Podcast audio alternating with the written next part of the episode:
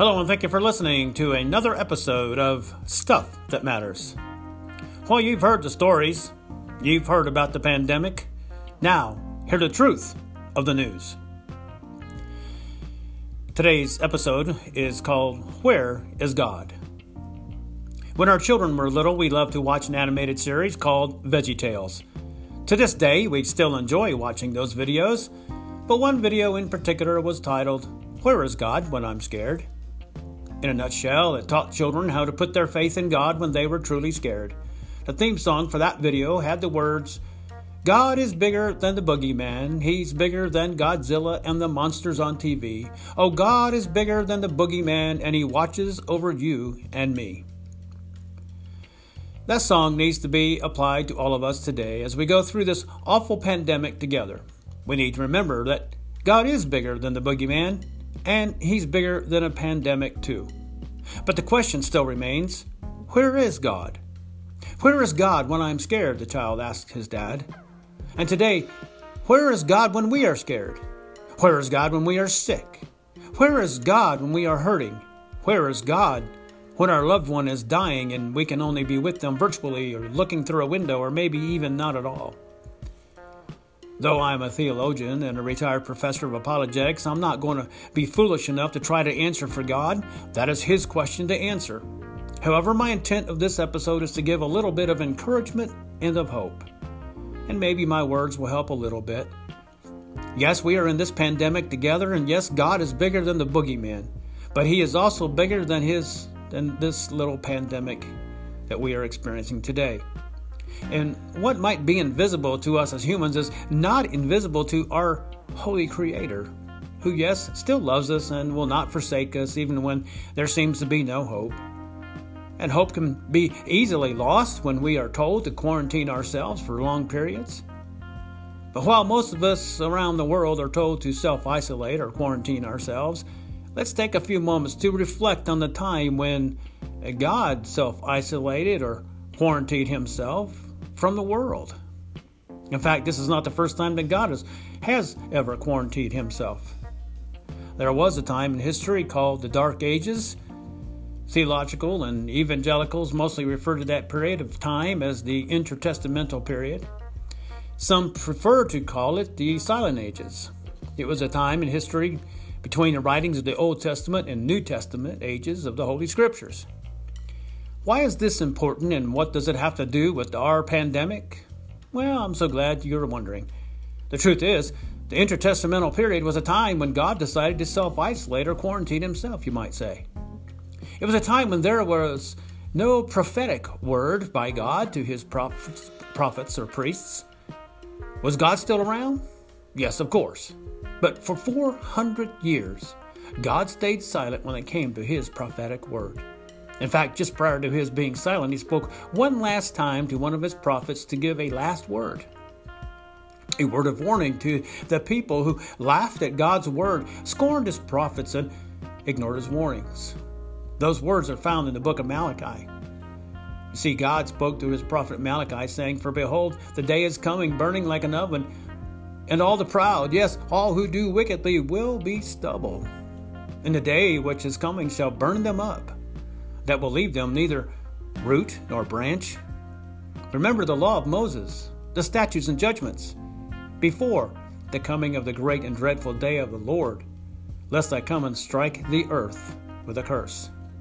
Yes, God closed the prophetic word of the Old Testament with a warning to everyone. The warning was simple reflect repent, and repeat. Why did God quarantine himself for 400 years? Because the time was full for God to take a step back and let the world try to rule itself, fix its own problems, and suffer the consequences of our own sinful and wicked ways. It was like God was saying, Fine, if you don't want to listen to me, go ahead and try to do it for yourself. And if you're a parent, you might have experienced that yourself. Yes, God is a God of judgment, but He is also a God of love. In fact, in those final words of warning from the prophet Malachi, there were also words of hope. In chapter 7, God asks us to do one simple thing. Well, actually, there are three reflect, repent, and repeat. Reflect on God's commandments. Repent from our sins and return to serving Him. Repeat daily.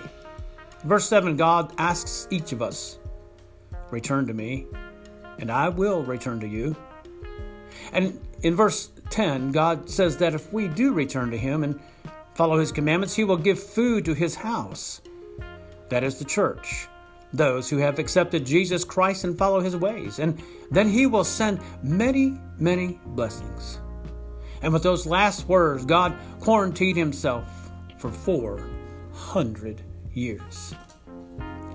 Am I saying that God sent judgment and is sending judgment on this wicked world? No, that's not what I'm saying, so please don't misquote me. What I am trying to do in this episode is give the hope of Jesus Christ to all who will listen. In fact, when God began to speak prophetically after 400 years, it was the announcement of the Immaculate Conception of Jesus Christ, the hope of salvation to all who would believe. But that was over 2,000 years ago. How many have listened? How many are still not believing?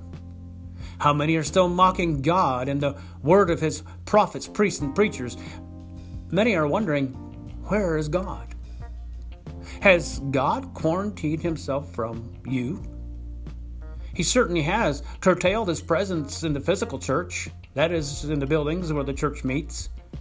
And I'm sure he's still talking to individuals in their prayers, just like during an intertestamental period. But if he seems to be in quarantine when it comes to this global pandemic, maybe it's time to reflect on God's Word. Repent from our sinful and wicked ways, and then repeat daily. The truth is, maybe God did not send this pandemic, but He certainly is allowing it to happen. So maybe, just maybe, God is saying, Fine, if you don't want to listen to me, go ahead and try to do it yourself. Try and figure it out on your own. In the meantime, I'll be self isolating from the sinful and wicked world.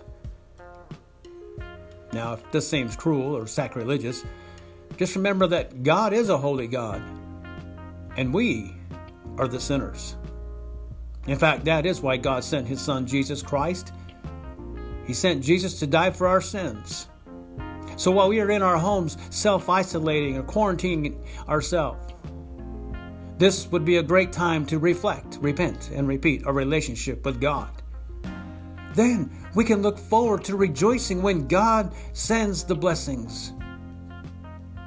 In fact, I'm going to do something a little different today. I'm going to end this episode with a prayer for this hurting world, and I hope that I hope that you will join me. So let's pray. Dear God, Father in heaven, Thank you that we get to be a part of your global church at this moment in time. Thank you for the opportunity to spread your love and hope to a hurting world living in darkness and despair.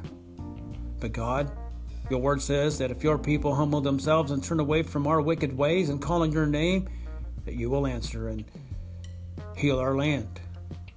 So we're asking for your forgiveness, Father, and that you would send the Holy Spirit and turn our hearts toward you Help us to strengthen our faith, strengthen your church, and to remind us of how much you love this hurting world.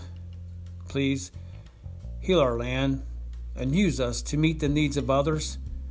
Grow our faith as you grow your global church. And come, Lord Jesus, and do what only you can do. We pray this in Jesus' name. Amen. I'm Reverend Dr. Robert C. Phelps, reminding you to read God's Word, do God's work, and do it God's way. For this is the stuff that matters. Thank you.